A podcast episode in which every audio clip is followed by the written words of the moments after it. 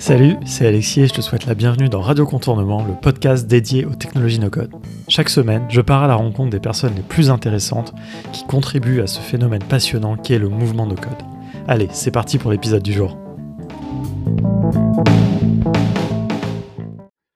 Bienvenue dans le podcast de contournement. Vous êtes euh, dans l'épisode a priori 122 euh, et j'ai le plaisir de recevoir Elise Reichart, qui est la cofondatrice de euh, Chaise à bascule, qui est un collectif dont on va parler, mais qui est aussi une experte d'un outil dont on n'a jamais parlé littéralement en 121 épisodes, qui est Coda, qui est pourtant un outil que nous on avait identifié dans, dans cette mouvance no code déjà dès 2019, qui était déjà euh, qui existait, mais où il y a un truc en France et ça commence à changer, notamment grâce à toi, Elise.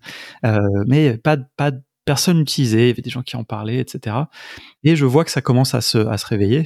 on va parler évidemment de tout ce que tu fais autour de Coda. On va parler de Coda en, lui-même, de, cet outil, qui est très intéressant. Et on va aussi un petit peu s'interroger. Je suis curieux d'avoir ton avis, un petit peu de savoir pourquoi. Bah, finalement, on n'en parle pas tant, pas, pas beaucoup plus, et que il y a Notion peut-être qui prend toute la lumière, ou euh, Airtable, ou pas, ou d'ailleurs, est-ce que parce que je sais que c'est un outil qui est très populaire aux États-Unis, et donc euh, voilà, donc ça c'est un truc assez étonnant, donc on va creuser, puis surtout on va le faire découvrir. Euh, et pour l'anecdote, donc en fait je crois que j'ai dû dire en fait dans, des anciens épisodes euh, que oui, si jamais vous connaissez quelqu'un qui fait du coda et tout, j'aimerais inviter et tout. Puis finalement, en fait, ça, ça, s'est jamais fait. Mais ces derniers temps, ça fait quelques mois que j'ai une ou deux fois sur le Slack des gens qui m'ont contacté, euh, que je salue d'ailleurs, qui m'ont dit ah bah tiens, est-ce que tu cherches toujours un expert coda, etc. Et moi, du coup, j'avais déjà en tête que qu'on échange ensemble, Elise. Donc mm. voilà, on y est, mais ça commence à se réveiller du côté de coda. Et puis on va parler aussi de ce que vous faites à la chaise à bascule et tout. Moi, je crois que j'ai jamais fait une intro aussi longue, mais voilà. Bienvenue Elise dans le podcast de contournement. Ça va? Merci. Euh, ça va et toi? Bah écoute, ça va pas mal. Est-ce que tu veux te présenter du coup pour nos, auditeurs et nos auditrices qui te connaîtraient pas encore? Oui. Alors bah moi c'est c'est Lise Richard. J'ai 25 ans. Et du coup, je suis consultante no-code freelance depuis euh, plus de deux ans maintenant. Et donc, effectivement, j'ai créé la chaise à bascule en euh, septembre 2022. Et euh, je suis également initiatrice de la communauté Coda euh, francophone. Donc, Coda tout simplement depuis, on va dire, l'été 2023. C'est là où tout a pris forme. Aux côtés de Thierry et, et Mathieu qui sont là aussi un peu plus dans l'ombre, mais ils sont là et on les salue. Euh, avant qu'on justement qu'on en vienne à ta rencontre peut-être avec les outils no code, parce que je sais qu'avant Coda aussi tu as utilisé d'autres outils. Euh, on t'avait, enfin en tout cas tu étais plus connu entre guillemets dans l'écosystème d'autres outils. Euh, mais tu nous raconteras ça et puis on parlera aussi bah, du coup de ta rencontre avec Coda et tout ça. Euh, mais peut-être juste pour en savoir un tout petit peu plus sur ton sur ton background, est-ce que tu as fait du dev, qu'est-ce que tu as fait comme étude, qu'est-ce que tu as eu comme expérience professionnelle euh, avant, est-ce que ça avait rien à voir, est-ce que c'était un chemin euh, tracé un petit peu que tu deviens consultante? Mmh. bah, moi le chemin tracé euh, c'était c'était le, le, bac scientifique et l'école d'ingénieur voilà jusque là jusque là ça va mais j'avais pas forcément de comment dire de rêves ou d'objectifs particuliers. Je savais pas exactement qu'est-ce que j'allais faire comme comme job après, mais effectivement ça s'est précisé au fil bah, de mes études. Je me suis dit bon, ça me plaît la filière génie industriel, donc j'étais à l'INSA Lyon. Ça, me plaît bien parce que c'est euh, comment dire, c'est touche à tout, c'est un mélange entre des problématiques comment dire organisationnelles, optimisation des processus et aussi un peu de un peu de science, on va dire, euh, dans tout ça. C'est ça, en fait, le mon premier pas dans l'optimisation des processus dans le génie industriel. Et après, en fait, ça s'est précisé pendant mes stages où j'ai très vite mis les mains dans des Excel, des Google Sheets pour euh, comment dire pour optimiser plutôt la partie effectivement digitale des des entreprises euh, durant mes stages et et comment? C'est pendant mon stage de fin d'études au pavé que euh, je les mentionne parce que c'est mes plus euh, fervents supporters. c'est au, pavé que donc c'était il y a trois ans que j'ai découvert le vraiment Airtable, le no-code, euh, poussé par par Jim, le le, le cofondateur. Hum, lui était un fervent voilà utilisateur de Zapier, il avait entendu parler de Notion, Airtable et tout ça. Et donc c'est là où j'ai commencé mots, il l'utilisait pourquoi ben en fait dans sa boîte. Donc c'est une boîte qui fabrique des bah, des pavés, en fait des plaques à partir de déchets plastiques. Ok. Donc c'est là aussi mes premiers pas dans, dans l'ESS à travers mes stages, donc dans l'ESS et dans le no-code. Mmh. Et donc bah lui c'était comment dire c'était pour optimiser ses tâches du quotidien dans son entreprise. Donc envoyer des des relances, même gérer ses rendez-vous, voilà optimiser. Et c'était au début connecté, tu vois, sur des Google Sheets, sur du Gmail, mais il n'y avait pas de peut-être avec leur Zo aussi, effectivement, mmh. leur CRM Zo, mais effectivement, il n'y avait pas de, de, de Notion ou d'Airtable au début euh, pour la partie vraiment opérationnelle, en fait. il y avait un CRM et interconnexion, quoi. Utiliser Zapier pour interconnecter les outils du système d'information, mais sans avoir peut-être un endroit un peu central, un peu.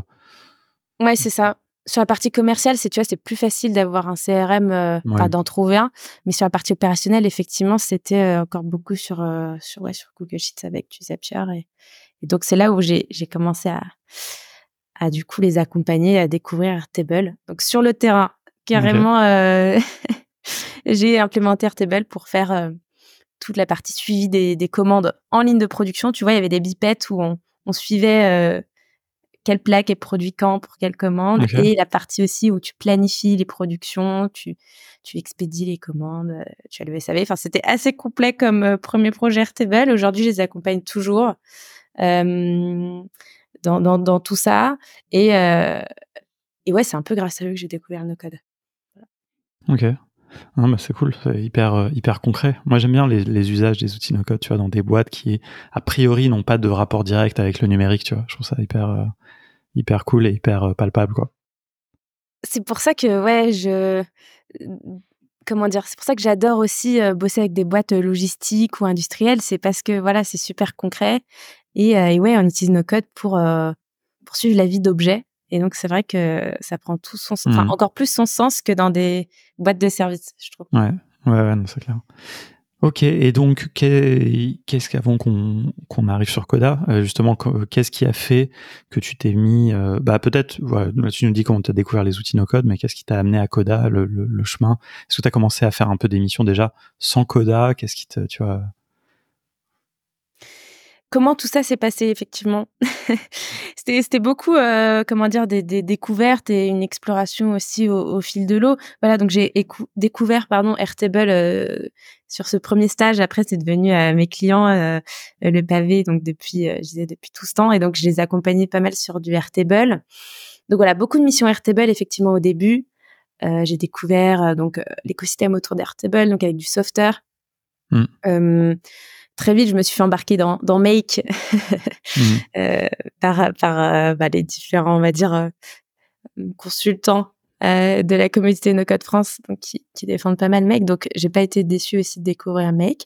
Et effectivement, pendant ouais toute la première année, c'était c'était principalement ces trois outils, donc Airtable, Software, Make.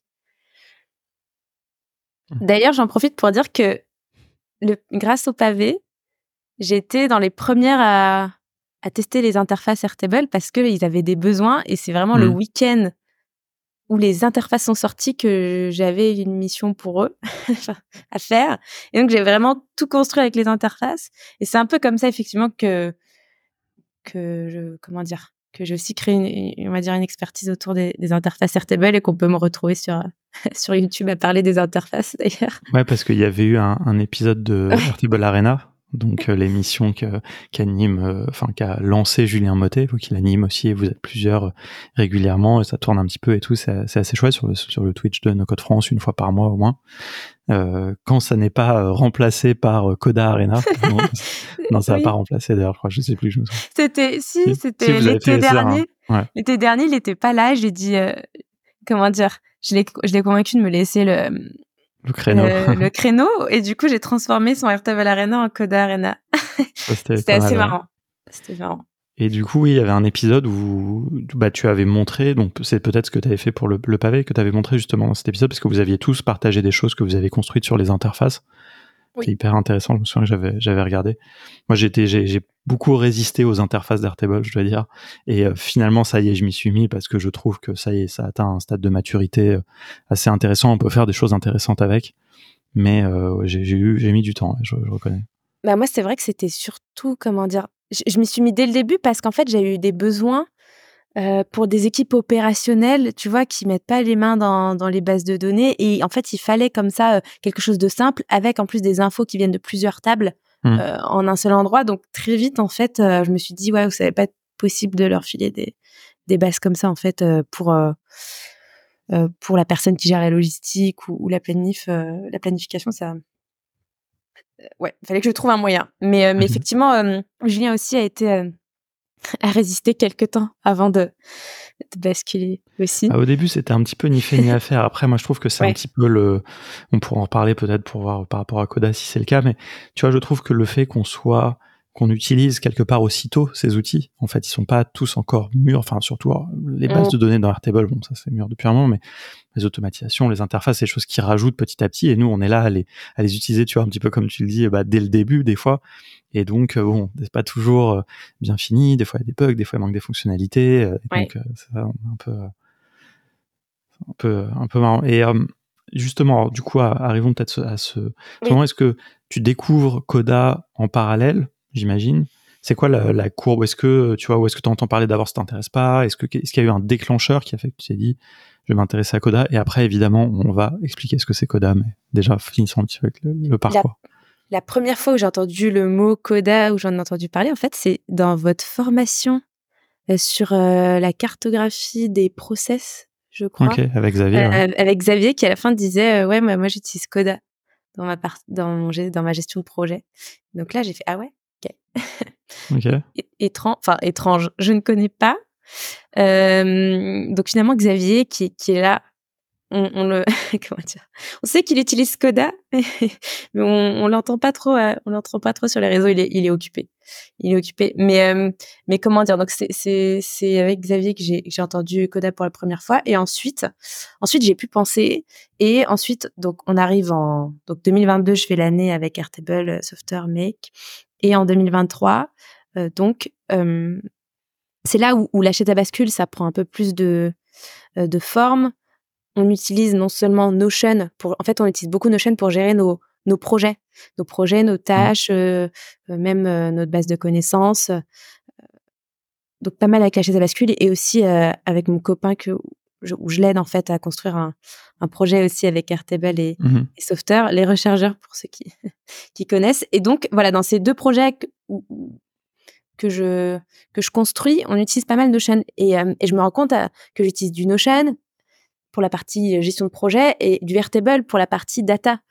Euh, et même la partie euh, data ou pour connecter aussi les data avec des newsletters et ce, ce genre de choses.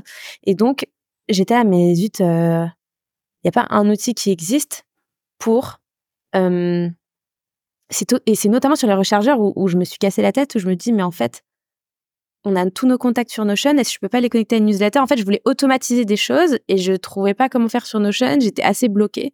Là je me suis dit c'est pas possible en fait il faut que je trouve un outil qui me permette non seulement d'avoir de la flexibilité euh, de gérer les, les projets prendre des notes euh, voilà mettre en page en fait mon espace euh, à ma manière on va dire Mm. et aussi d'être puissant sur la partie automatisation euh, automatisation intégration et, euh, et construire des graphiques. En fait je voulais je voulais un peu le meilleur des des deux Mhm. mondes. Et c'est là où j'ai euh, remis les mains dans dans Coda. Et à ce même moment là tu vois j'ai eu aussi une demande d'un client qui voulait une, euh, un portail sur Softar. Et je me suis rendu compte que ce client en fait il bossait sur euh, sur Coda. En fait ses data étaient dans Coda. Et il voulait un portail sur Softar donc c'est vrai que c'est deux outils qui bossent qui Mhm. fonctionnent pas très bien ensemble. Donc cette mission elle s'est pas faite. Mais j'ai aussi à ce moment-là vu de mes yeux un espace Coda utilisé au quotidien Mhm. par des équipes pour s'organiser. Et donc c'est tout ça qui m'ont voilà qui m'ont tous ces éléments m'ont conduit à me dire ok je tout ce que j'ai fait sur Notion et Airtable pour la chaise à bascule on les passe sur Coda un seul outil. Et pareil pour les rechargeurs aussi j'ai fait cette migration là pour passer euh, passer sur Coda Ok. Bon, écoute, on va on va parler de, de Coda plus précisément, mais c'est intéressant, tu vois, le chemin, je pense que tu que as évoqué là, parce que peut-être que certaines personnes qui n'ont jamais encore entendu parler de Coda, mais ont fait un peu ce chemin où ils ont été un peu bloqués, où ils n'ont pas trouvé leur leur euh, équilibre entre Notion et Airtable, par exemple. Bah voilà, peut-être que, que Coda est la solution pour eux, peut-être, peut-être pas, hein, mais en tout cas, c'est c'est quelque chose. Je pense que bah, il y a il y a des gens dans ce dans ce cas. En tout cas, c'est ça permet aussi un petit peu de situer peut-être Coda euh, sur l'échiquier, euh, sur l'échiquier du, du no-code, on va dire. Mm. Mais justement, parlons-en. Euh, comment toi, tu, tu expliquerais Coda Admettons que, enfin, que je ne sois pas dans l'écosystème, tu vois. Comment tu expliquerais à tes parents, peut-être? Sauf si tes parents mm. font du no-code, mais moi, mes parents, par exemple, ils ne comprennent rien. Tu vas, tu, vas, expliquer à tes parents Coda. Comment tu le fais en quelques, quelques mots À mes parents. Oui, je dirais que je dirais que Coda, c'est un outil de collaboration. J'aime bien présenter ce euh, Coda sous cette forme. C'est vraiment pour collaborer à plusieurs et construire euh, ton outil en fait du quotidien où tu peux non seulement euh, prendre tes notes, gérer tes projets, mais aussi voilà automatiser, piloter de plus loin quand tu es euh, euh, un dirigeant d'entreprise et que tu as envie voilà d'avoir d'avoir des tableaux de bord, des indicateurs. Ça c'est aussi possible. En fait, en fonction aussi de la personne que j'ai en face de mmh. moi, je vais plus parler de la partie opérationnelle ou de la partie tableau de bord, mais c'est comme ça que je le présenterai. Et je dirais aussi qu'en fait, cet outil-là, il peut se connecter à aussi mmh. tout l'environnement que et tous les autres outils que qu'on utilise on, euh, j'ai perdu ce que je voulais dire, mais euh, ouais, est-ce que peut-être tu peux euh, forcément tôt ou tard, on va un petit peu comparer avec Notion et Airtable, surtout avec Notion, je pense. Mais justement, j'ai pas envie de qu'on compare trop euh, d'abord. Et justement, peut-être si tu peux expliquer, tu vois, à quoi ça ressemble visuellement. C'est pas évident. Là, on est dans un podcast et tout, et j'invite tout le monde évidemment à regarder des vidéos sur YouTube et tout. Mais j'aime bien cet exercice. Je trouve ça intéressant, tu vois, parce que peut-être que ça va te permettre de d'exprimer un peu ce qui est un peu singulier aussi dans Coda, tu vois. Mais genre quand les quand quelqu'un euh, arrive dans Coda, qu'est-ce qu'il voit, qu'est-ce qu'il va pouvoir faire? Et après, on va aussi donner un peu des, des cas d'usage, je pense. C'est un bon exercice. Tu vois, si tu décris un peu tes, mmh. premiers pas dans Coda. Moi, j'aime bien présenter Coda, euh, ou en tout cas euh, l'univers Coda de, cette manière. Donc, quand tu arrives dans Coda, en fait, tu as plusieurs classeurs, plusieurs espaces. En fait, plusieurs docs, on appelle des docs. Et donc, ces docs, il faut les voir comme des classeurs et, dans chaque classeur, tu as des pages.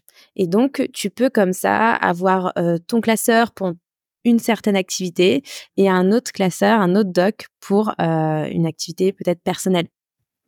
Et donc, dans le classeur, tu peux donc ordonner des pages et dans ces pages-là, stocker soit du texte ou des informations structurées sous forme de base de données ou même faire voilà des graphiques à partir de ces de ces données-là. Et donc c'est comme ça que comment dire avec un peu de créativité, on construit notre espace de, de travail. Effectivement, on part souvent d'une feuille blanche. Mmh. C'est ça aussi la beauté de, de ces outils-là, c'est partir d'une feuille blanche et d'imaginer notre espace idéal. C'est en ça que je pense qu'Oda est un petit peu en, mis souvent en parallèle avec Notion, c'est qu'il y a vraiment ce truc de la page blanche, quoi. Et mmh, après, dans cette page blanche, tu peux mettre du texte, tu peux mettre un peu ce que tu veux, tu peux mettre notamment aussi des bases de données. Euh, et un, des trucs, moi, que j'avais trouvé un petit peu euh, singulier dans Coda à l'époque, ça commence un peu à changer, Notion évolue un peu dans cette direction, je trouve, c'est le côté, euh, tu peux mettre des boutons, par exemple, tu peux mettre des champs de formulaire, tu peux mettre en fait des éléments d'interface, comme je dirais. Euh, et donc, tu peux te créer en ça vraiment, et ça c'est depuis le jour 1 de Coda, je crois, en tout cas depuis une mois que je le connais, je sais même pas quand ça a commencé, euh, mais donc depuis déjà 5 ans, tu peux créer des outils, des applications. Là où Notion, tu crées quand même plutôt, on va dire, un document un peu statique, même s'il y a des bases de données, mais tu peux pas. Alors, il commence à mettre des boutons, etc. Mais bon, voilà, on va pas rentrer trop dans Notion. Mais voilà, dans le Coda, ça c'est quelque chose qui est vraiment très euh, intrinsèque, je trouve. C'est vrai, c'est vrai qu'il y a les boutons. J'en parle, j'en parle pas parce qu'en fait c'est tellement naturel, mais mais c'est vrai que tu les utilises du coup? Ça c'est un truc que tu utilises, tu vois, que quand t'es dans tes pour comprendre un peu euh, tes us. Oui, oui, c'est vrai que les boutons et le fait comme ça que ce soit les, les boutons au niveau, on va dire, dans les tables, ou même des boutons directement en fait, dans ce qu'on peut appeler le canevas, mais en fait, c'est dans la, page, eh bien, ben, c'est super puissant parce que tu peux faire faire un peu ce que tu veux au bouton. Et c'est là, en mmh. fait, toute la puissance. C'est que tu peux mettre des formules assez avancées. Tu peux appeler de la donnée qui est stockée dans n'importe quelle base de données, n'importe quelle table. et ça, c'est vraiment, ouais, ça, ça, change vraiment la vie de pouvoir ajouter des filtres, de pouvoir ajouter des actions dans ces boutons et même effectivement de rajouter ce qu'ils appellent les contrôles, c'est-à-dire pouvoir euh, comme ça euh, en un clic filtrer aussi la page sur laquelle tu es euh, ou ouais filtrer selon la personne que tu es ou selon un projet que tu as sélectionné. Il y a plein de effectivement il y a mmh. plein de d'éléments qui nous, qui nous rendent un peu accro dans Coda et, et voilà et même quand on retourne dans Airtable dans les formules de Airtable ben, on se rend compte qu'on peut pas aller aussi loin que ça. Mmh. Et ça, ça, ça en devient presque frustrant sur certains autres outils. Mais je pense que tu l'as testé avant moi, Coda, d'ailleurs. Ouais, mais bon, très brièvement, enfin, c'était vraiment. Euh, mais euh, ouais, ouais, moi j'ai trouvé. En fait, c'est Erwan, hein, pour être tout à fait honnête, qui m'en a parlé très tôt quand on a commencé euh, un peu nos recherches et toute cette intuition autour du no-code, enfin, qui vient d'Erwan hein, d'ailleurs. Il m'en avait parlé. Alors, il avait une vision un peu pas exact précise. Il avait un peu cette intuition que Coda était plus puissant et pouvait faire certaines choses c'est pas toujours le cas, mais voilà, ce côté un peu. Mais donc, euh, mais j'en ai jamais trouvé l'usage, donc c'est pour ça que il va falloir que tu nous dises un peu justement ce que tu fais avec, même si pour moi maintenant ça devient beaucoup plus clair, mais voilà, on est parti un peu sur des choses un peu différentes. Mais il y a un, juste un autre truc que je veux souligner, tu l'as, tu l'as évoqué là, c'est les formules. Et ça, c'est un truc qui est, je pense, aussi très important. Donc, il y a un mécanisme de formule que tu peux utiliser dans les bases de données, mais pas que, en fait. Ouais tu peux les mettre, euh, tu peux les mettre aussi. Euh, par exemple, quand tu construis euh, ton tableau de bord, tu peux comme ça mettre des formules directement dans la page et afficher voilà ton nombre de projets en cours, ton nombre de mmh. projets terminés. et tu peux aussi, comme je disais, les mettre dans des boutons et, et, dans ces formules en fait déclencher des actions et même un bouton qui déclenche des actions à la chaîne, enfin on va dire deux trois mmh. actions à, la chaîne, eh bien ça peut aussi se modéliser sous forme de, formules avancées. Et, euh, et, ce qui est fou, c'est que c'est des formules avancées qui peuvent voilà euh, déclencher des actions, qui peuvent même être comment dire encore plus avancées quand on utilise ce qu'on appelle les packs. Packs, c'est un peu des mmh. super pouvoirs de Coda, et, euh, et elles sont avancées et pour autant elles sont presque plus ouais plus simples à écrire que que Notion ou, ou Airtable. Je parle ah beaucoup de ces deux outils-là parce que c'est ce que j'utilise le plus. Mais ouais, ouais, ouais. Franchement. Euh, tu as l'expérience, tu, peux le dire légitimement, je pense, puisque tu, as, tu, tu utilises aussi les deux. Euh, est-ce que quand tu dis par exemple que Notion, est-ce que tu as suivi un peu les mises à jour des formules de Notion? Ce qui s'appelle les formules oui, 2.0 J'ai encore, j'utilise encore Notion sur ma partie euh, perso, donc de temps en temps je fais des, des mmh. petites formules, mais effectivement, oui, c'est plus simple. Parce qu'en fait, par exemple, rien que par exemple dire if statut égal, tu, commences à taper si statut euh, égal, eh bien là, tu tapes égal et il te propose les différents statuts, tu vois, de, du champ. Euh, mmh. Tu as rien que le fait de, proposer, euh, le fait que même si tu changes un des statuts, et eh ben ça va pas faire bugger, tu vois, ta formule. Mmh. ce genre de petits trucs bêtes ou même les couleurs, il te colorie en fait quel, mmh. quel élément vient de quelle table toutes ces petites choses-là et même le formatage, tu peux formater, ta cliquer et ça te formate bien ta formule avec les sauts de ligne, etc. tout ça, c'est vrai que ça simplifie pas mal la vie. Et en plus, par-dessus, tu rajoutes, après ça c'est peut-être parce que on a un petit côté dev, c'est que tu rajoutes le fait que tu peux mettre les fonctions à la fin. Par exemple, dire projet.count tu peux mettre les fonctions, tu n'es pas bah obligé de les mettre au début à la, à la Excel, mais de mettre euh, euh, un point et ta fonction. Tu peux faire ça dans Notion maintenant? Dans les nouvelles formules, ouais. Dans les nouvelles formules, c'est inspiré justement bah, de la programmation objet comme dans JavaScript, le, le chaînage, et donc du coup, donc tu peux avoir plusieurs formules qui s'appliquent euh, séquentiellement. Ouais. C'est, il faut un peu le, le maîtriser, mais mais c'est vrai. Mais en fait, tu vois, il y a un truc que Là, je suis pas allé retourner voir récemment les formules de Coda, mais effectivement, dans mon souvenir, et tout le monde le dit, de toute façon, elles sont beaucoup plus avancées que, euh, que la, concurrence dans les outils no-code, hein, même si Notion rattrape un petit peu là, avec ces nouvelles formules. Ça. Mais moi, du coup, forcément, quand j'entends plus avancé, je me dis, c'est plus compliqué aussi à appréhender. Or, tu sembles dire que euh, c'est pas forcément le cas. Et je pense qu'une tu as tu as raison en, partie grâce à euh, en fait l'éditeur de formule. C'est vrai je ça j'y pensais plus. Et euh, Xavier le rappelle souvent des fois quand on est dans des lives etc est beaucoup plus avancé en fait et beaucoup plus comme tu dis il y a de la coloration syntaxique alors ça vient d'arriver dans le chat mais il y a de, de, la proposition de la suggestion comme tu dis de, de valeurs des choses comme ça. C'était multiligne déjà je crois dès le début quasiment. Toutes ces choses là font que effectivement ça aide aussi quand même à appréhender. Alors on s'approche du code quelque part, mais dans un contexte euh, no code quoi. C'est ça, et même tu peux faire des, boucles et, euh, et je trouve que effectivement quand quand il y a un, bug, tu es, quand même guidé sur la sur la résolution. Après effectivement dans dans l'eau, il y a quand même euh, une habitude. Quand on a plus mmh. l'habitude de faire des formules dans Coda, tu es peut-être plus à l'aise aussi que dans Notion. Je pense que chacun aussi a ses habitudes. mais c'est vrai que par exemple sur un outil comme Airtable, on s'attendrait aussi à avoir un éditeur plus avancé mais euh, ça reste un, peu, amélioré, mais euh, mais ouais, Artable, c'est vrai que ça commence à faire un peu de la peine. Mais bon, ouais, c'est et puis même les formules en elles-mêmes, je veux dire, de, de Airtable sont très très très limitées, quoi. Je veux dire, mais bon, on, on, verra. On est là pour parler de, de Coda et justement des, des, bons Coda, des bons côtés de Coda, mais non, mais on est obligé de façon de comparer un petit peu aussi avec les outils de, de référence entre guillemets, donc c'est normal. Euh, tu as évoqué les packs. Est-ce que tu veux dire un mot euh, justement sur cette fonctionnalité-là, en quelque sorte, enfin, cette, cet aspect de, de Coda qui est important mmh. Oui, les packs, euh, c'est. En fait, c'est une, une marketplace, enfin, un genre de, magasin où vous pouvez aller, euh, on va dire, ajouter tout un tas d'éléments, en fait, euh, dans Coda pour lui donner, on va dire, des super pouvoirs. Ça va être, par exemple, un pack, voilà, Gmail pour, par exemple, est-ce que c'est le pack Gmail? On va plutôt prendre le pack Google Agenda. Donc, le pack Google Agenda qui va, par exemple, vous permettre euh, voilà, d'ajouter euh, euh, des tables synchronisées avec, avec votre agenda ou d'ajouter facilement une tâche depuis Coda dans votre agenda. Donc, on a le pack Google Agenda. On a, je crois qu'on a aussi le pack Gmail qui vous permet effectivement d'envoyer des mails sur un clic mmh. d'un bouton directement avec votre boîte mail. voilà, donc c'est c'est toutes les capacités un peu de... c'est ça, c'est toutes les capacités d'interconnexion de, de, Coda qui, tu l'as dit dès le début, Coda en fait, et tu fais pas juste tes, tes documents euh, tout seul, tu peux aussi les connecter à tous tes outils habituels, quoi, sans passer par Zapier, etc. Quoi. Ce qui, ce qui est probablement possible aussi d'ailleurs.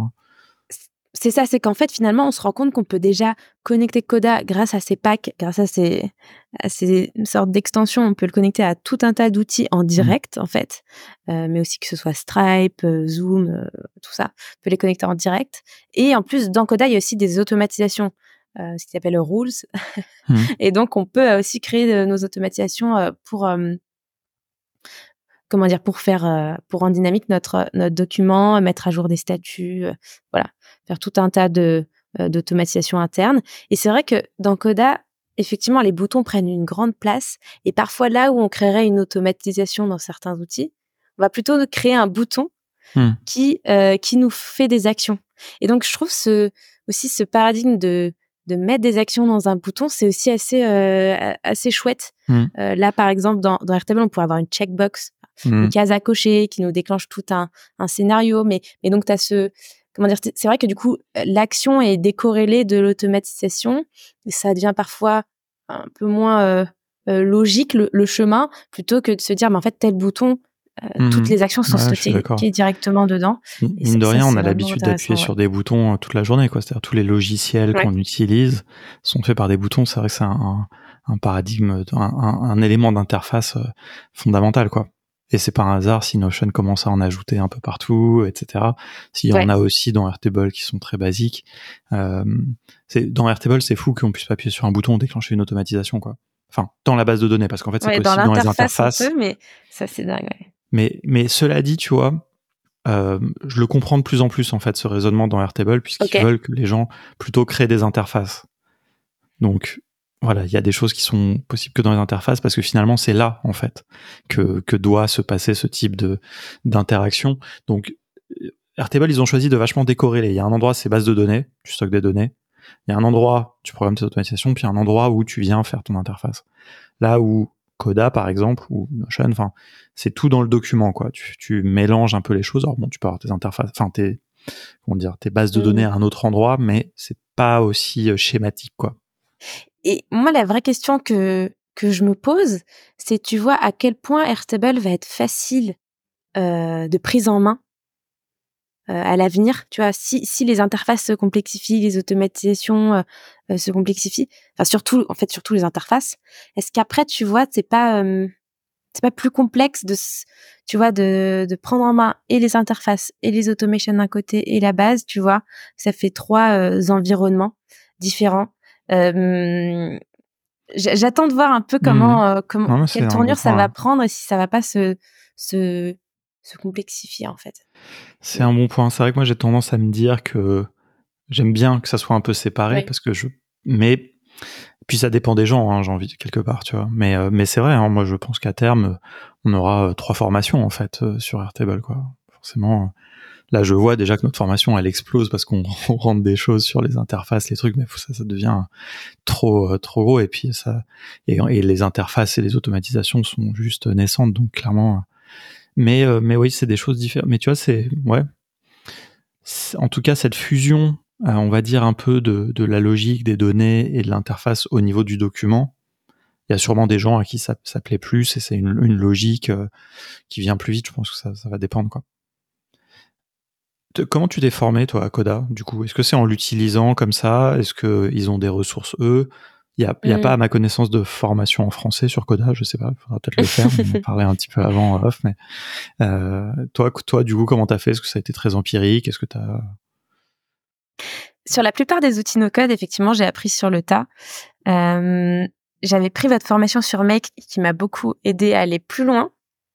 Euh, parce que justement, Make, je trouvais qu'il y avait plein de choses comment dire, à, apprendre de, quelqu'un qui a poncé pendant mmh. des heures le sujet. Clair, je confirme. et encore, je l'ai pas, je l'ai pas tout à fait fini, mais euh, mais en tout cas, j'avais bien euh, bien aimé. Et sur Coda, comment dire, sur RTB, j'avais pas ressenti trop le besoin parce que euh, parce qu'effectivement, il y a plein de ressources et et, et l'outil aussi était peut-être moins effectivement quand il n'y avait pas les interfaces et, les automations étaient encore moins développées c'est vrai qu'on faisait vite on faisait vite le tour. Voilà c'était ce que j'allais dire mais je sais mmh. pas trop comment le dire.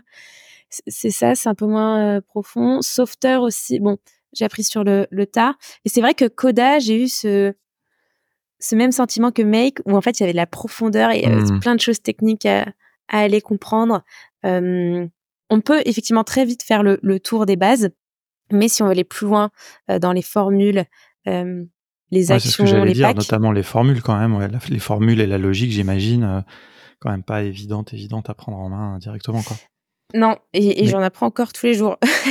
J'apprends encore tous les jours, euh, notamment avec Mathieu. On apprend Mathieu tous. Hein. Ouais, non, c'est clair. Mais Mathieu Busque a un, comment dire, un background de dev et qui et qui a qui utilisé Coda aussi depuis des années.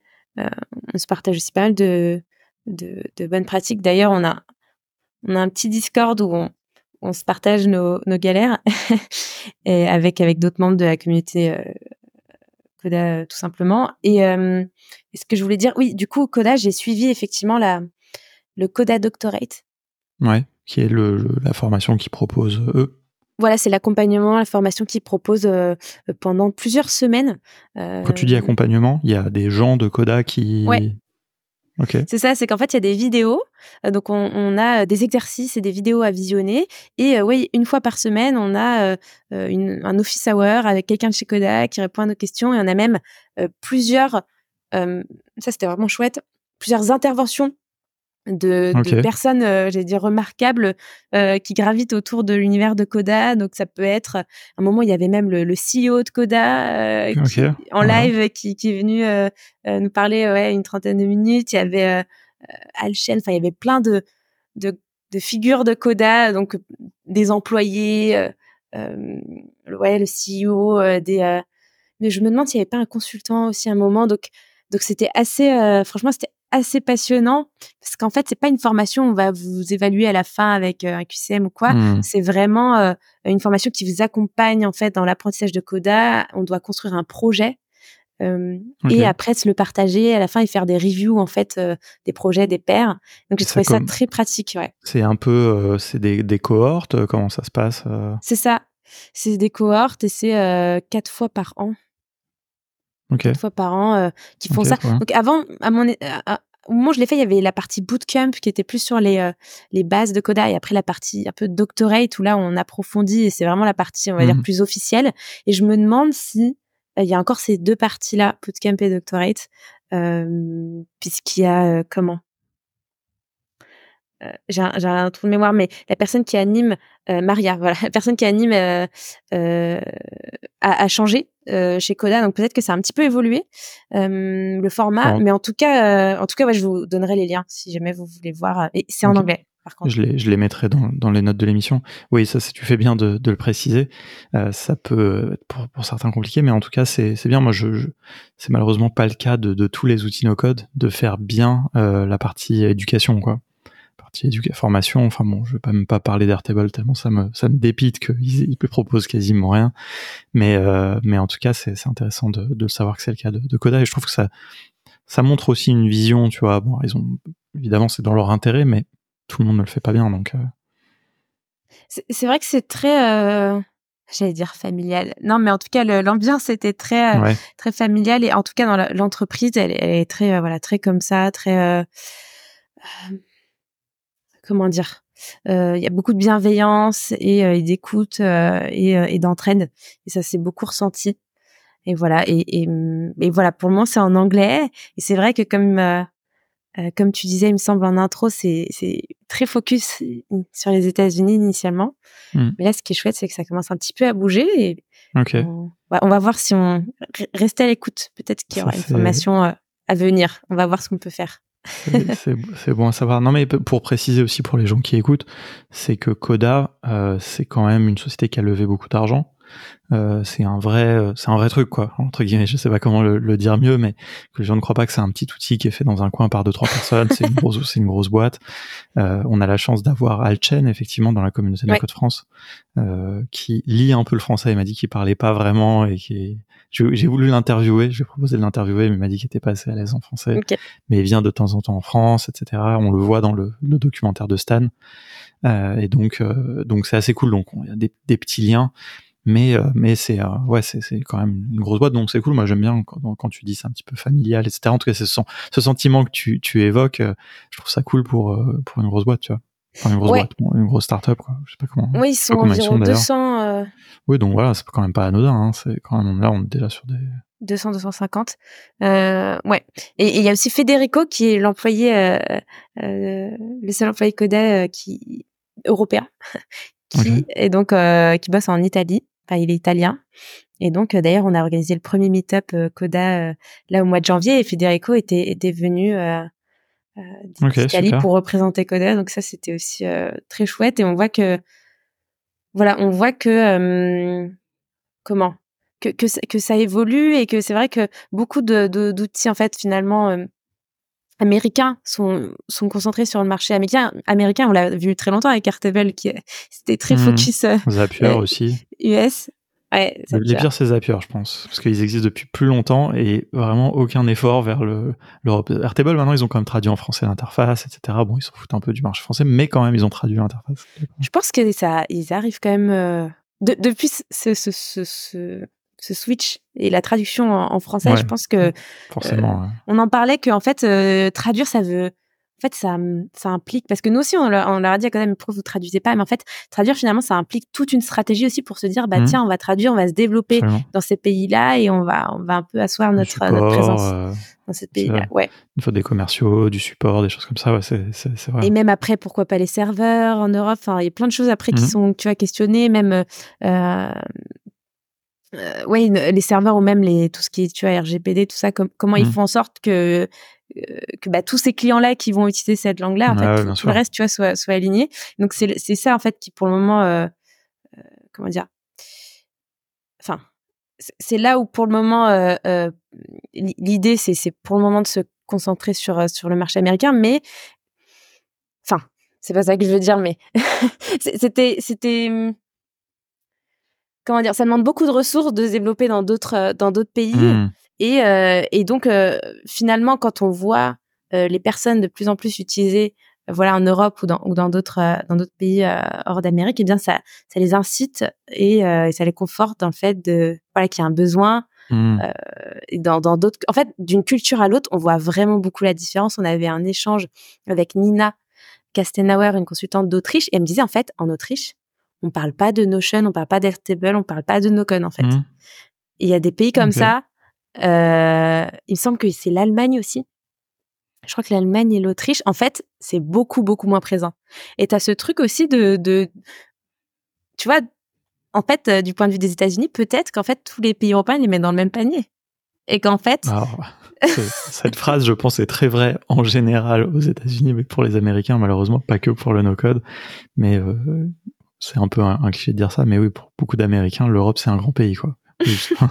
et donc on est on est tiré vers le bas. non mais non mais c'est pas ça, mais mais je veux dire c'est vrai que en, France il y a une communauté assez forte et je me demande si c'est peut-être ouais si c'est pas le pays européen, tu me diras où, la communauté euh, no code est la plus présente. Quoi. De d'après mes recherches, euh, oui. Après je, je, crois que tu vois ce, ce sujet-là un peu dans les startups, il y a aussi un peu ce truc de euh, on est, je sais pas, nous 65 millions. Euh, en Allemagne, euh, en Italie, je sais pas combien ils sont. Enfin, c'est la fragmentation, tu vois, quand ils traduisent et que justement ils font les efforts que tu décrivais dans un pays. Enfin, s'ils doivent le faire en allemand, en espagnol, machin, bah ça leur c'est plus d'efforts qu'en anglais où bon ils sont déjà je sais pas combien 300 millions et puis avec un, fort pouvoir d'achat et puis, voilà mais bon je sais pas en tout cas ouais je, je crois en tout cas que le en tout cas en France, le, le, fait qu'il y ait une communauté no-code aussi présente fait un petit peu euh, euh, levier sur les, sur les éditeurs pour euh, se poser des questions. J'ai l'impression. Après, je dis ça, Airtable, on a très peu de contact avec eux, donc ils doivent sentir qu'il se passe quelque chose, mais en même temps, ils, s'appuient pas dessus, ils nous proposent rien. Communauté, nous, j'ai même proposé de, de, les aider sur la traduction parce qu'ils ont fait des trucs vraiment bizarres dans la traduction en français et on n'a pas eu de. T'aurais dû les aider. bah non, mais j'ai proposé, bon, c'était un tweet, hein, mais j'avais demandé à plein de gens de la communauté de, de partager ce tweet et tout. Moi, j'avais une nouvelle. Bon, je, suis arrivée, sur, je suis arrivée sur, euh, sur Twitter trop tard euh, parce que ouais, je suis assez peu présente. Mais euh, sur Twitter, mais effectivement, même même on voit, j'en parlais avec Julien Motet qui a le suite Airtable hmm. qui est presque. ouais, il est obligé de le faire lui-même, non? On a presque l'impression, voilà, que qu'il va chez, chez Airtable. Et oui, il l'avait fait lui-même au début. Et au début, il avait aussi très peu de contacts. Maintenant, un peu plus parce qu'il y a des bureaux qui commencent à se faire à Londres et, et, hmm. voilà, ça commence un peu à bouger. Et notamment depuis No Code Summit, le deuxième où ils sont venus Airtable. Mais c'est vrai que ça, ça prend du temps. Et, je, je, pense que euh, Coda, ça peut suivre un peu la même trajectoire, même si bah là, je, ce qui est chouette, c'est que j'ai pas eu trop de mal à voilà, je suis dans le Slack avec euh, avec d'autres personnes de chez Coda. Je peux très facilement effectivement euh, joindre des personnes là-bas. Donc ça, ça c'est chouette. Ils sont accessibles. très cool. Ça, ça reste quand même chouette. Ils sont accessibles même si même si c'est effectivement toute une autre culture. Euh, ça, comment dire, le, j'ai eu un grand, grand aide, euh, enfin, et un grand support pour, euh, grand soutien pour organiser le premier meet-up et, et d'autres sont sûrement à venir parce que ça les a pas mal emballés. Donc, ok. Donc vous allez continuer. Donc juste dis-nous un mot sur la, la communauté. Donc que tu as que tu as lancé ou en tout cas vous avez lancé. Euh, Qu'est-ce qui est prévu? Est-ce qu'il y a un site, il y a des ressources, des meet-up alors oui, effectivement, on a euh, donc on, a euh, initié la communauté qui s'appelle donc Coda tout simplement. Donc c'est la, communauté francophone euh, dédiée à Coda. En fait, on a une chaîne YouTube qui s'appelle qui s'appelle Coda tout simplement. On fait donc des vidéos. on va dire à peu près deux fois par mois et notamment l'une des deux vidéos c'est c'est un replay de de, de l'émission qu'on anime sur le Twitch de, de No Code mmh. France pouvez les retrouver sur, sur la chaîne. Donc, il y a Mathieu et, et, Thierry. Thierry qui est un, un, Belge et Mathieu qui habite à Lyon. Mmh. Je suis sur Paris. J'ai que des équipes en, en remote. Mmh. et, euh, et comment Et donc, oui, on a un Discord euh, où, euh, où, on s'entraide en fait. On a plusieurs. Et qui est ouvert à tout le monde. Voilà, c'est ouvert à tout le monde. Vous pourrez bah, trouver le lien sur notre LinkedIn ou sur la chaîne YouTube et puis je vous le partagerai aussi. Bah, tu me donneras tout ça, je mettrai tout ça sous les sous le dans, enfin dans les notes de l'émission sur le site et tout. Et, euh, du coup je pense que c'est le mieux c'est que les gens justement maintenant là avec tout ce qu'on a décrit si ça a fait envie à des gens euh, qui, qui se rapprochent euh, peut-être justement d'aller voir à quoi ça ressemble en vrai ce serait mieux qu'en audio. Mais peut-être que justement avant qu'on passe sur la, chaise à bascule tu peux nous donner quelques exemples de choses que tu as construites avec Coda que ce soit mmh. pour pour toi pour des clients pour bah, par exemple, euh, bah, notre outil de gestion à la chaise à bascule, euh, de gestion de, on va dire, d'agence, même si on va rentrer plus dans le détail après, euh, il est sur Coda, donc on gère voilà nos nos projets, enfin non seulement nos contacts, nos structures partenaires, les projets, les devis associés à ces projets, et puis on traque voilà le temps passé sur chacun des projets. Et ce qui est chouette en fait, c'est qu'on peut aller finalement, enfin nous, pour nous, ce qui a été chouette, c'est d'aller plus loin que Notion en bah, automatisant la génération de devis, en euh, créant des interfaces euh, qui peuvent euh, voilà être comment dire filtrées de manière avancée selon le projet, selon la personne qui est connectée, comme je vous disais, aussi avoir la partie graphique. On peut voir nos nos performances, enfin on va dire nos performances, on va dire nos performances mensuelles ou annuelles. Voilà pour la chaise à bascule. Et un autre projet un peu différent. Ou, est-ce que ou si tu as vu des choses, tu vois, un peu sympa, un peu originales même, tu vois. Je sais que dans les templates de, de Coda, il y a des choses assez originales, il y a des choses de, de, de, suivi, je sais pas, de sport, des trucs, enfin, j'avais vu plein de choses déjà à l'époque. Des trucs un peu, justement, pour illustrer un petit peu tout ce qu'on vient de dire, tu vois, sur l'outil en lui-même et ce qu'on peut en faire. Bah, par exemple, euh, il faudrait que je retrouve le lien, mais on avait créé un coda de l'avant euh, en décembre et, initialement, mmh. euh, je, l'ai partagé sur LinkedIn, donc une astuce coda par jour. Mais initialement, c'était Mathieu qui avait créé un, document où en fait tous les jours il y avait une case qui s'ouvrait du coda de l'avant avec euh, une astuce du jour. Donc ça, c'est possible aussi de le faire sur coda. On peut faire par exemple un portfolio. Ça, ça se voit beaucoup son portfolio de des projets qu'on ah, ça, c'est Scott Weir, le, le The Coda Guy, la, la, mmh. figure, comment dire, la figure, euh, comment dire, assez, assez présente dans l'univers de a, a un peu une figure, euh, un youtubeur ou une voilà, une influenceuse. Américain. ouais, c'est ça. Et, euh, et, lui, finalement, il a, il a fait un truc pas mal. C'est qu'en fait, il a un, il a un portfolio en fait de templates qu'il a fait donc. Ça, il les présente sur Coda. Et en fait, certains templates, tu peux les avoir gratuitement et certains autres templates, ils sont payants. Et en fait, et sur ce, cette page-là où il présente ses templates, eh bien, c'est aussi comptabilisé chaque, enfin, combien chaque template a été euh, téléchargé. Donc ça, c'est une sorte de, ouais, de mini app où en fait, tu rentres ton email en haut et ensuite tu peux soit en télécharger gratuitement, soit en payer certains. Et il faut que tu rentres ton email pour que ça débloque aussi euh, ces possibilités-là, tu vois. Donc c'est un truc un peu avancé, mais j'ai trouvé ça super smart. et puis tu peux aussi ça aussi, c'est un truc original. Mais bon, il y, a aussi des, quelques geeks euh, dans la communauté Kodak qui... Donc, si je vous donne les deux choses originales, il y en a un qui a créé un jeu d'échecs euh, sur Koda. Waouh, il y a un pouce qui s'affiche. Ah, c'est drôle. J'avais jamais vu cette fonctionnalité. Pardon. Bon, là, les gens en plus vont écouter, vont pas comprendre. Mais tu as fait un pouce comme ça et ça a fait apparaître un pouce sur le, notre caméra, quoi. Ouais, est-ce que ça vous arrive en ce moment? On veut, on veut vos retours euh, d'une manière ou d'une autre. Si vous me trouvez sur le Slack ou sur LinkedIn, dites-nous si ça vous arrive parce qu'il faut que, il faut que je, je, comment dire, je perce ce mystère en ce moment quand je fais des, comment dire, effectivement des pouces ou des signes, j'ai des éléments qui s'affichent sur mon écran. Ok, bon, ça doit être ta caméra alors. Ah, ah peut-être c'est dans le logis, dans Zencaster qu'on utilise, mais non. Ça doit être peut-être effectivement dans ma caméra. Je, je vais regarder. Et euh, pardon, du coup, tu nous donnais donc deux exemples. Donc il y avait le, le jeu d'échecs, donc ça c'est assez oui, jeu d'échecs, assez ouf. Euh, de mettre des règles et tout ça en fait c'est avec des, il me semble c'est avec des des images en fait qui recréent. Euh, et mmh. donc, euh, donc tu peux comme ça avec bon, il y a pas mal de, de code et de création d'images, recréer le, le, jeu d'échecs. Et tu peux aussi faire le même, euh, un peu le même, euh, la même mécanique pour créer carrément un jeu où la personne, enfin le, personnage se déplace. Okay. Des flèches et tu peux déplacer le personnage et, euh, et aller à la recherche de, de pommes.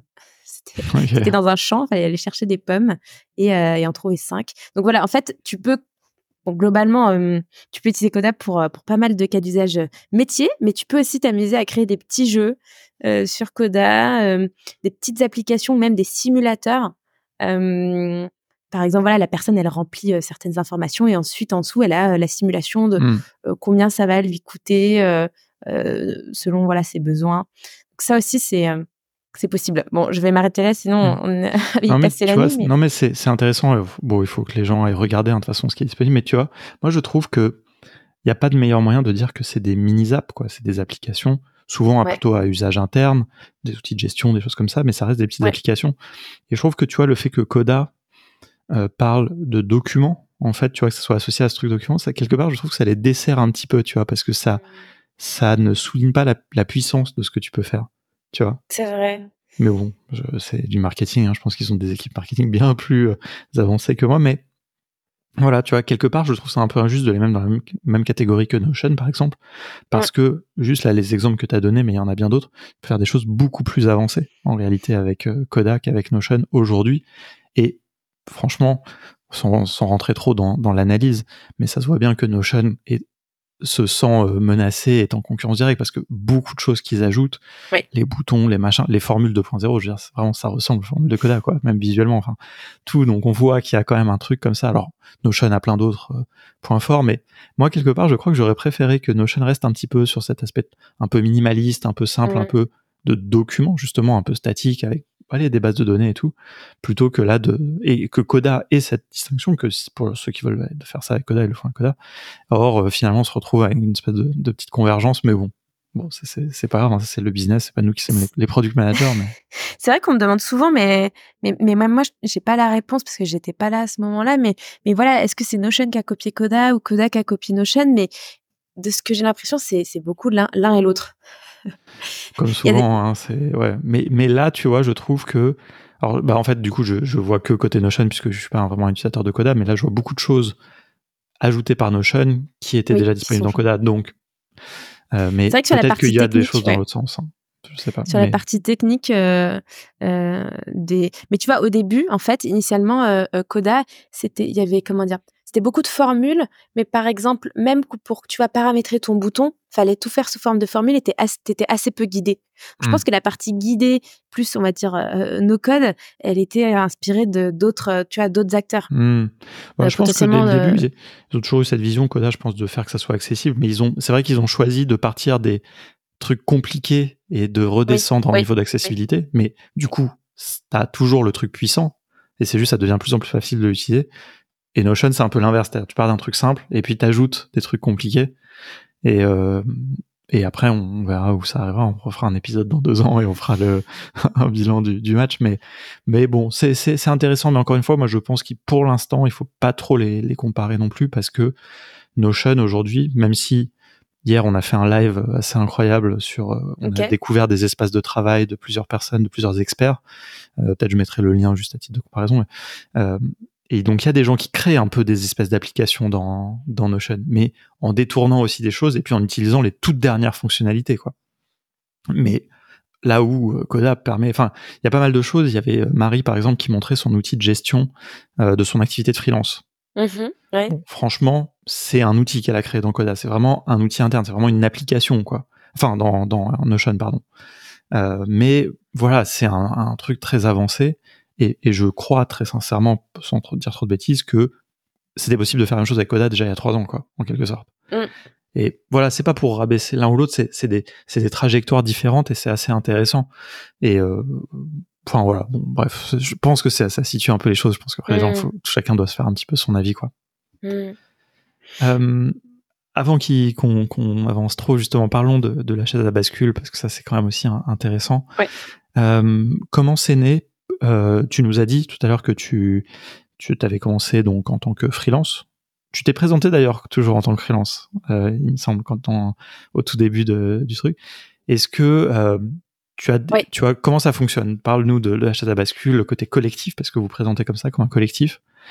Voilà, comment ça marche? Effectivement, on a un collectif donc de freelance, euh, no code, et donc on se présente comme collectif au service des organisations engagées. Et c'est vrai que, on va dire, dans le cadre parfois de, de plus gros projets, et pour simplifier, on peut dire qu'on est une agence no-code parce qu'en fait, finalement, les, les, projets, on les mène, on les mène, euh, comment dire, de manière similaire à, à, une agence quand on est plusieurs à bosser sur le même projet. Donc voilà, l'objectif, euh, l'objectif, voilà, c'était de se réunir pour euh, mettre, on va dire, nos, nos compétences euh, en termes de transformation, euh, voilà, numérique, optimisation des, des process au service de projets euh, impact. Après, c'est c'est large, c'est-à-dire impact social, sociétal, environnemental. Donc ça se matérialise, tu vois, par des partenaires que l'on a, par exemple le support asso qui, a, qui est vraiment une boîte de, de conseils, d'accompagnement des assos, mais tu vois sur différents mmh. volets, euh, communication, euh, comptabilité. Et nous, on est sur le volet euh, numérique. Ça se matérialise donc par les partenariats avec d'autres d'autres structures. Et, euh, et de plus en plus, on essaie aussi de le matérialiser, tu vois, dans nos projets. Euh, tu vois, en, en par exemple, euh, après, je pense que ça fait partie aussi des bonnes pratiques, tu vois, mais tu vois, en questionnant les fonctionnalités, en essayant quand même d'être, d'avoir une certaine sobriété, tu vois, dans, mmh. dans, dans la création de nos outils, en essayant de choisir les les outils, comment dire, les, les, plus vertueux quand c'est possible. Euh, voilà, c'est vrai que ce serait chouette d'avoir de plus en plus d'outils euh, euh, européens avec mmh. peut-être voilà, source, peut-être voilà open source, des engagements d'éco-conception. Mmh. Tout ça, on aimerait bien aussi de plus en plus l'intégrer mmh. dans dans nos projets. Je pense. Ça viendra, je pense. Alors, des fois, tôt, ça viendra mais... sous la forme de, de, greenwashing, on va dire, puis des fois, ça viendra sous la forme de, de, choses vraiment sincères. Je pense qu'encore une fois, on est tellement tôt dans ces, ouais. tu vois, ces outils no-code qu'ils sont encore en train d'essayer, des fois, de trouver leur marché, des fois, de travailler sur des fonctionnalités, tu vois, tout ce qu'on évoquait juste avant, un petit peu là. Ouais. Que, et c'est un peu un tort, hein, mais qu'ils se prennent pas le temps de soit avoir des pratiques d'éco-conception, soit de les documenter. Peut-être qu'on ne sait pas. Hein. D'ailleurs, peut-être que dans les équipes techniques, tu vois, de Coda, ils font des conceptions, mais juste ils le documentent pas, tu vois, parce que c'est toujours un peu cette course de Mmh, euh, d'abord il faut faire du business. Et c'est dommage. Ça, ça, doit être des choses un peu natives, un peu comme le tout ce qui est RGPD, Privacy First, etc. Mais, ouais. mais alors, ju juste pour comprendre, pour en revenir à, ouais. à, à ce que tu dis, est-ce que tu fais des missions en dehors de la chaise à bascule? C'est juste ça que j'arrive pas à comprendre, mais parce que c'est aussi un peu la notion de collectif où c'est un peu mouvant. Tu vois, est-ce que tu fais des missions seul ou est-ce que ce que tu fais c'est via la chaise à bascule? Mmh. Ou est-ce que par exemple, alors vraiment dis-moi si je dis vraiment n'importe quoi, mais si c'est pas un projet à impact, par exemple, peut-être tu vas le faire seul, si Total vient de voir avec un gros chèque. ça un peu extrême, mais... non, non, euh, est-ce qu'il y a une distinction? Je sais pas, voilà, c'est juste pour, pour comprendre un petit peu plus ça. Effectivement, en tout cas, c'est un équilibre à trouver parce que j'ai, je suis non seulement investie euh, dans, dans, le collectif de la chaise à bascule, mais aussi dans la communauté euh, Coda tout simplement. Donc, mmh. c'est vrai que euh, sur des projets, c'est très chouette. Par exemple, avec Support Asso, bah, on accompagne des boîtes de l'ESS et des assos avec principalement du coda. Donc là, c'est chouette, ça coche, ça coche toutes les mmh. cases. Moi, c'est ça mon objectif, je pense, à terme. Mmh. C'est cool. la, la, niche de niche, ce serait coda pour les boîtes engagées. Mmh. on n'y on est pas tout de suite, je pense. Mais, ah, mais c'est bien d'avoir ça en ligne de mire, tu vois. Moi, je pense que c'est important de faire vraiment ce qu'on veut et ce en quoi on croit, tu vois. En, en, tout cas, ça marche plutôt bien le, pour la petite aparté. Après, j'arrête de parler de Coda, mais, mais, euh, mais le modèle de Coda de payer que, tu vois, pour les doc makers, c'est-à-dire les administrateurs, donc mmh. tu peux payer entre 10 et 30 dollars selon euh, les fonctionnalités que, que tu veux, entre mmh, 10 et 30 dollars par dire, doc ouais. maker. Et donc, après, tu peux être 100 bénévoles, 200 bénévoles dans ton asso et, et, euh, et t'es pas obligé d'avoir, euh, comment dire, chacun à son compte, mais tu payes pas pour chaque personne qui utilise euh, tu vois, l'outil mmh. interne. Ça, et ça, c'est vraiment. Préciser, merci. Hein. Je pense qu'il y a des gens, d'ailleurs, ça va faire aussi peut-être ouais. un peu encore plus continuer à basculer. Mais... non, mais c'est vrai, bon, hein, c'est bête, hein, mais les, les, modèles de pricing de certains des outils qu'on a évoqués avant sont un peu prohibitifs pour les assos. Ouais. Euh, ou euh, même pour des entreprises qui peuvent pas payer pour chaque collaborateur qui va juste aller appuyer sur un ouais. bouton une fois de temps en temps, quoi. Et c'est ça. Et en fait, moi, j'ai, enfin, faut pas dire ça, mais moi, il y a plusieurs, il y a beaucoup de projets où, où ils avaient une ou deux licences Airtable et ils étaient mmh. plein à, à, bosser dessus. Bien et sûr, oui, parfois, tu as, as, moins 50% quand tu es une asso, mais il n'empêche que quand tu es 200 personnes, tu mmh. vas quand même pas prendre 200, 200 licences. Mmh. Euh, le fait aussi d'ailleurs, les 50%, puisqu'on l'a eu avec l'association de Code France pendant quelques temps. Ok. Bah, mais, mais, mais donc, euh, c'est vrai que sur cette partie euh, bonne pratique, sécurité, et puis le fait aussi de, de pouvoir utiliser, tu vois, ces fonctionnalités d'identifier tes collaborateurs, de les assigner facilement, tout ça, de profiter que chacun ait sa licence, c'est quand même c'est quand même plutôt chouette. Et donc tout ça pour dire que voilà, il y, a, y a plein de pros. il y a une partie des projets voilà qui sont du coda et qui sont avec des projets engagés, mais aussi des projets engagés qui sont pas sur du coda et je fais encore du Airtable, du software ou parfois d'autres outils quand quand il y a des besoins. Et c'est vrai que il y a aussi des demandes coda qui sont pas engagées et c'est vrai que je les considère plutôt comme des projets perso enfin des mmh. projets solo que je mets pas vraiment comment dire via le collectif quoi ouais et, justement ce, ce, collectif comment comment ça fonctionne au quotidien tu vois enfin vous parlez régulièrement comment ça se passe quand il y a une demande qui arrive mmh.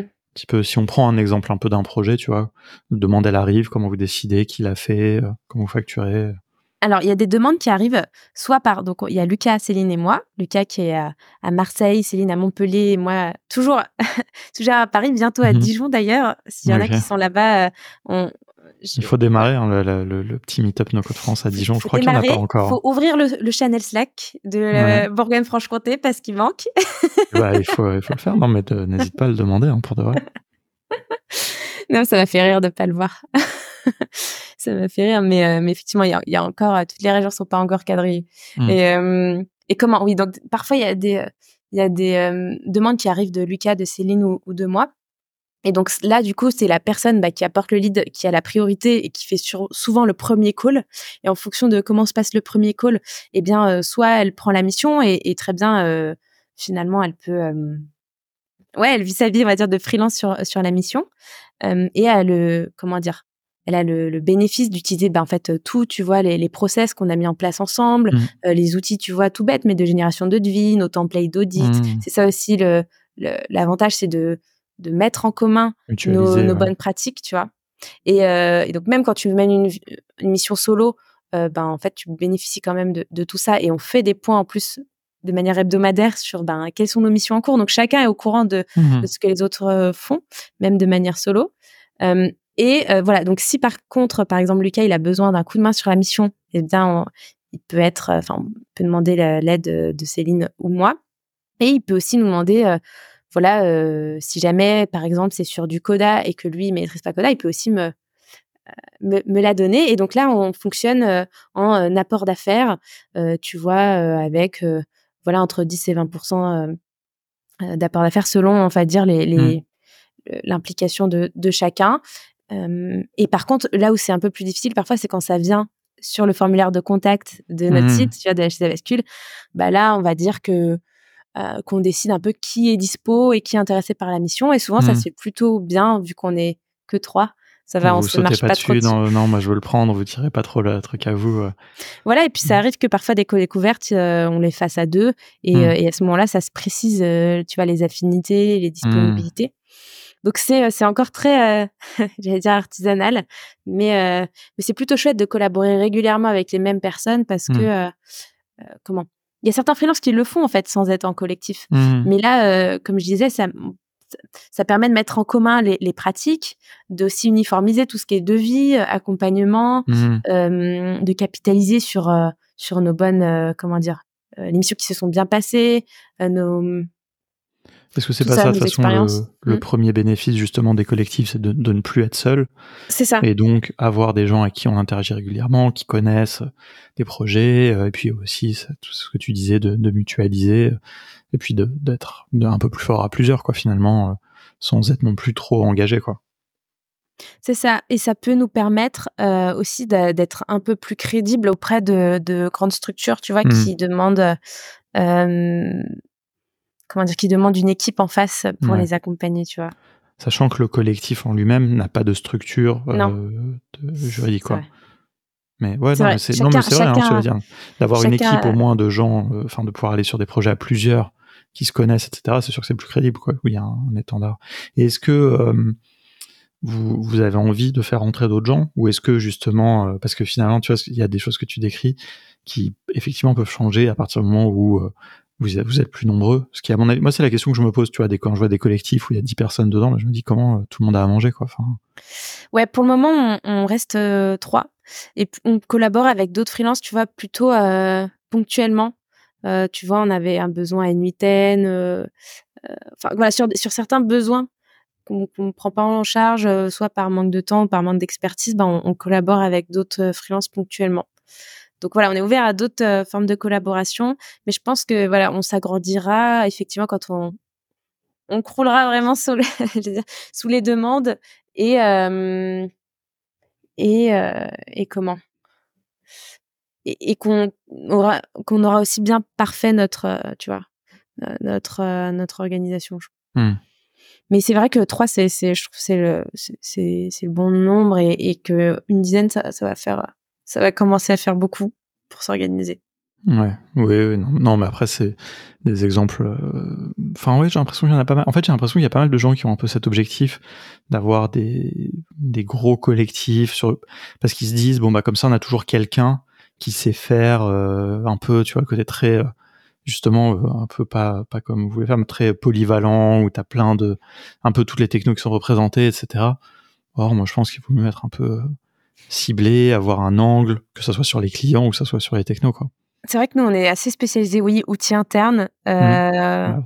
beaucoup de Airtable euh, et, euh, et, et, voilà un peu, un peu, voilà un peu d'autres outils, mais c'est vrai que ça, ouais, du Coda, mais mais euh, mais aussi un peu de, tu vois, de Retool ou WeWeb que peut faire mmh. Euh, Lucas, mais c'est vrai qu'on a on, on a peut-être ouais une petite dizaine d'outils, mais on, on va pas aller commencer à faire voilà du Webflow ou ou, ou du growth marketing, faire des choses qu'on ne mmh. maîtrise pas quoi. Non, mais c'est, moi je trouve ça cohérent en tout cas, parce que quand même pour connaître un peu le, monde de l'ESS, donc l'économie sociale et solidaire pour ceux qui ne connaissent pas, donc globalement les associations, le, tout l'entrepreneuriat social, etc. Euh, il y a vraiment des besoins, quoi. Notamment dans les associations, il y a énormément besoin de, de, enfin, il y a une vraie fracture numérique, on va pas se mentir, quoi. Enfin, c'est, c'est, besoin d'outillage interne, de, de pouvoir mieux travailler, enfin, sans utiliser de mots de productivité et tout, mais voilà, ne serait-ce que pour que l'action de l'association euh, puisse être déployé quoi. Parce que quand on voit en fait souvent les freins moi je trouve dans les assos c'est les outils quoi pour pouvoir un petit peu passer à l'échelle qu'on voit ils font tout à la main je sais pas pour organiser des collectes des trucs. Tu vois quelques outils euh, là comme ceux qu'on a évoqués bah tu peux les aider à faire plus moins travailler. Il y a aussi beaucoup de, de burn-out et tout dans, les assos hein, franchement euh, aider les gens à, mieux travailler je pense que c'est hyper important quoi. Donc c'est une super super mission quoi. C'est vrai que ça nous parle pas mal à la chaise bascule en tout cas le euh, la philosophie de contournement, d'aider euh, les personnes, tu vois, qui sont euh, qui ont des besoins parfois simples, qui sont comme ça victimes de ouais de fractures numériques et, et, et sans effectivement dire productivité comme tu dis à tout prix ou, ou d'aller sortir des, des mots un peu mmh. tu vois tendance du, du moment tout de suite vouloir mettre l'IA partout ce genre de choses mmh. alors qu'en fait la, la base c'est déjà d'avoir l'information centralisée mmh, organisée que les que chacun voilà puisse euh, s'approprier l'outil, euh, euh, soit à l'aise et, et, en fait aussi que sa charge mentale baisse. Tu vois, c'est des mmh. choses comme ça en fait qui nous parlent à nous et c'est vraiment là où, on a plus de valeur ajoutée en fait. Et mmh. réalistement, bon, nous on vend des formations, mais réalistement, tout le monde ne peut pas se former. Je veux dire, tout dans une association, il y a des gens, ils ont besoin de faire ce qu'ils font pour l'association et d'être accompagnés pour mettre en place les outils internes. Après, des fois, se former un petit peu pour pouvoir un petit peu mieux utiliser Airtable, Coda, n'importe. Enfin, mais c'est aussi un peu une illusion de dire que tout le monde va commencer à construire ses propres outils internes et tout. Nous, on en serait très content, hein, mais je veux dire, c'est pas. Moi, je pense que aussi des fois, c'est normal, il y a des priorités. Et là, euh, tout l'enjeu de de collectifs ou d'agences ou de, ou de freelance. Et surtout j'ajouterais qui connaissent un petit peu le monde euh, de l'ESS parce que c'est un monde assez particulier. On en a parlé des fois avec avec Alexandre Talon de la Bastide ou avec d'autres gens. Enfin ça fait une différence je pense de comprendre un peu et d'avoir envie aussi de travailler euh, c'est pas toujours les mêmes budgets. C'est plus facile des fois d'aller travailler avec des grosses startups ou des gens qui ont de l'argent je pense que mais c'est pas la même mission quoi. Non, mais c'est clair, et ça aide beaucoup d'avoir des partenaires aussi qui ont un pied dedans et qui connaissent euh, qui connaissent bien ce secteur-là aussi parce que euh, parce qu'on comment dire, on est super complémentaires. On est super complémentaires, bah, notamment comme je disais avec Supporasso et, et Niae qui bosse euh, chez Supporasso, il, est, il est très fort pour bah, conseiller les assos sur leur structure, sur comment s'organiser. Et, nous, on traduit ça sur la partie numérique et, ça marche plutôt bien. parce qu'en fait, il y a aussi ce gros besoin d'être accompagné sur la structuration et, est-ce que je dis une bêtise Si Niae, je crois qu'il vient, j'ai vu ça passer sur le Slack, il s'implique justement dans la guilde de diversité et peut-être. à la place de Manon, je crois. Alors, je veux pas dire de bêtises, mais j'ai vu ça passer en vrac, sans les mille infos qu'il y a dans, dans, dans ma tête.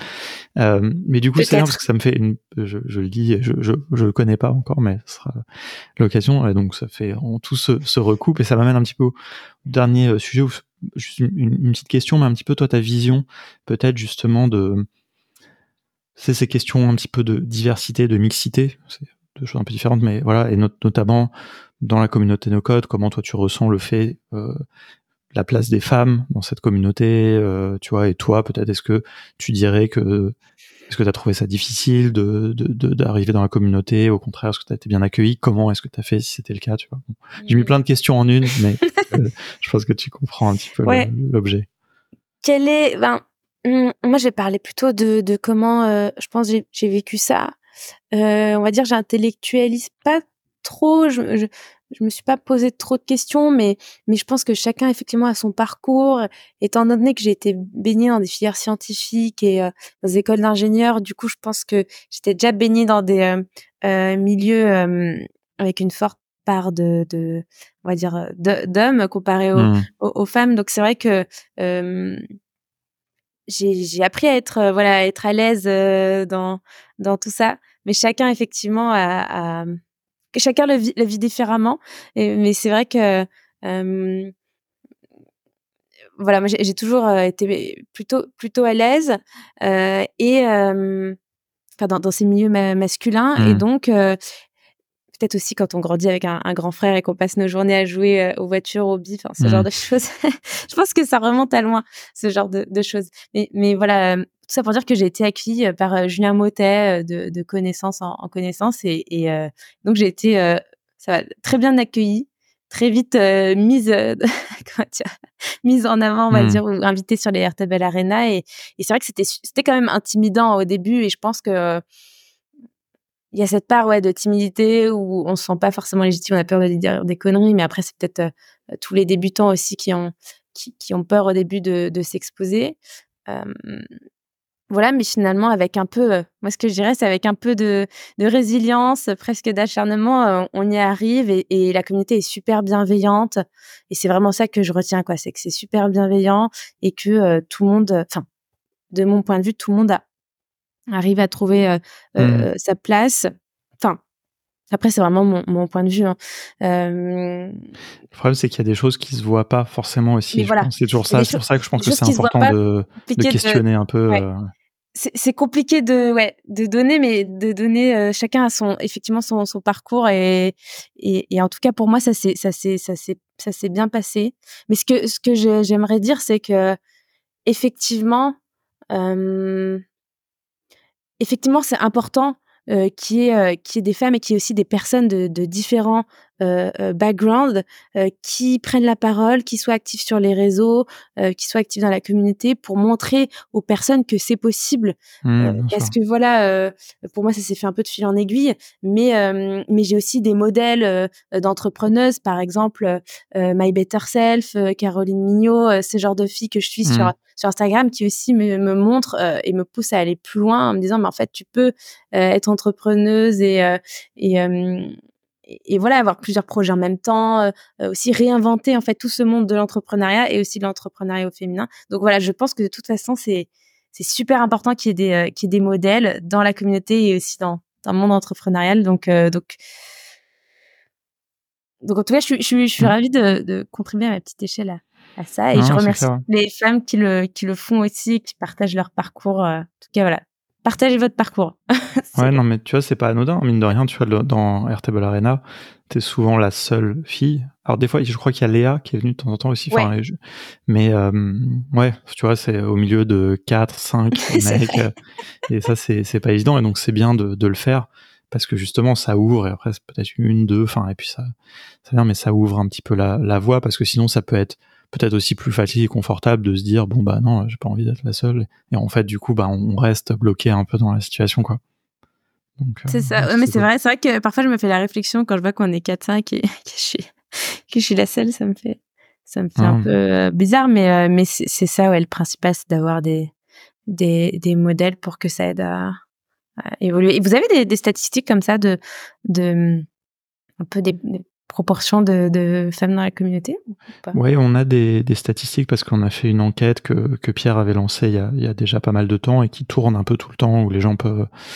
Et je crois, je veux pas dire de bêtises, mais euh, qu'on est en fait, malgré euh, la mauvaise représentation entre guillemets, par exemple sur le Twitch où il y a quand même principalement des hommes, dans la communauté, euh, on est, je crois, pas loin de 60-40, donc quand même 60% d'hommes.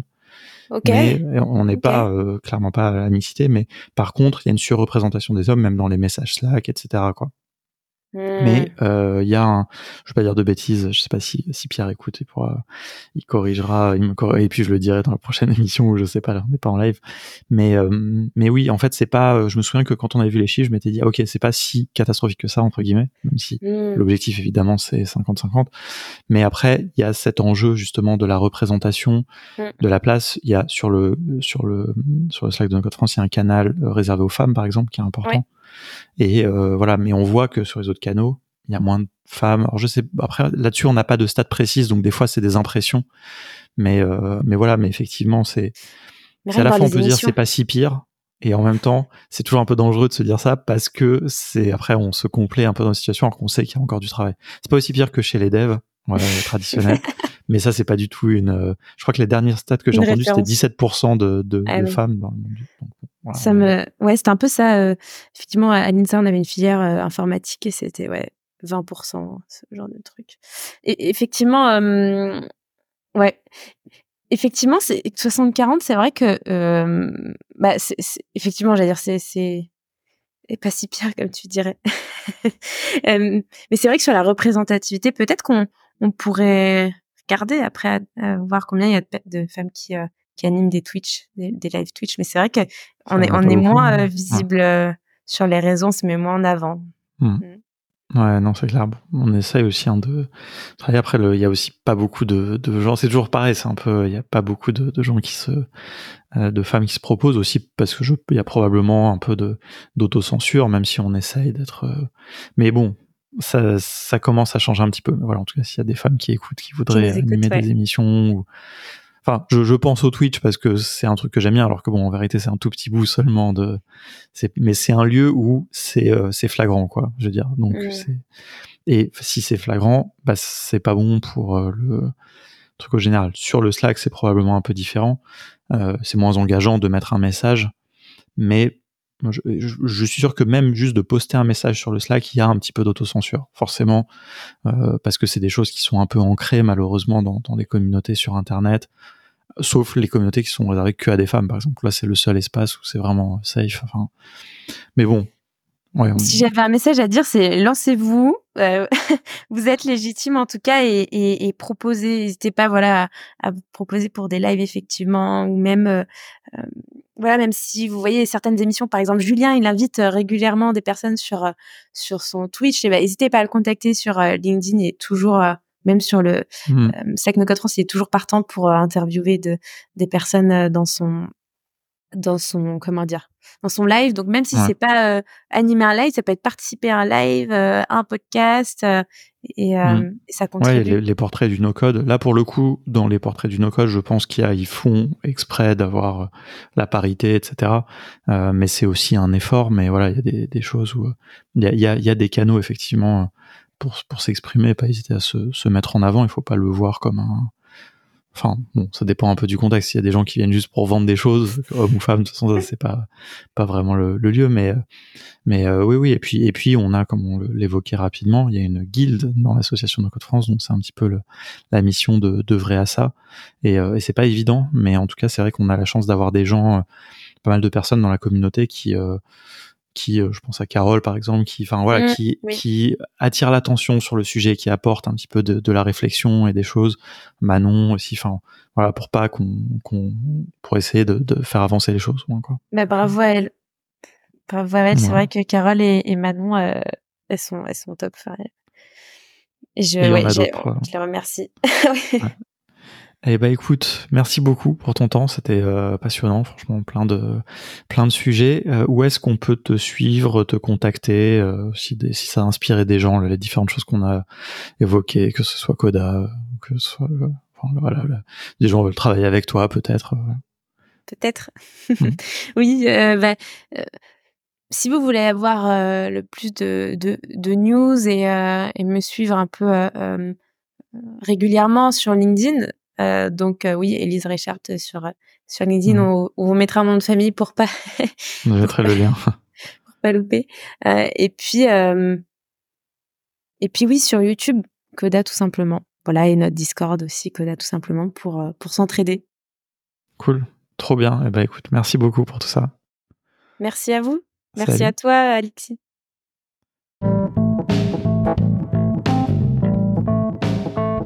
Merci beaucoup d'avoir écouté cet épisode jusqu'au bout. Si tu entends ce message, bah c'est vraiment que tu allé jusqu'au bout de l'épisode et certains sont très longs, donc vraiment je t'en remercie. Il ne me reste qu'à te souhaiter une bonne semaine en attendant le prochain épisode. Si jamais tu veux être sûr de ne pas le rater, bah je te recommande de t'abonner dans ton outil de podcast préféré et si vraiment ça t'a plu, mais genre vraiment, vraiment, et que tu as envie de me faire plaisir, eh ben n'hésite pas à envoyer cet épisode à deux personnes à qui tu penses que ça peut l'intéresser. Même déjà une, ça sera très bien. Je dis deux pour copier le, le fameux gimmick de génération de It Yourself. Allez, à bientôt.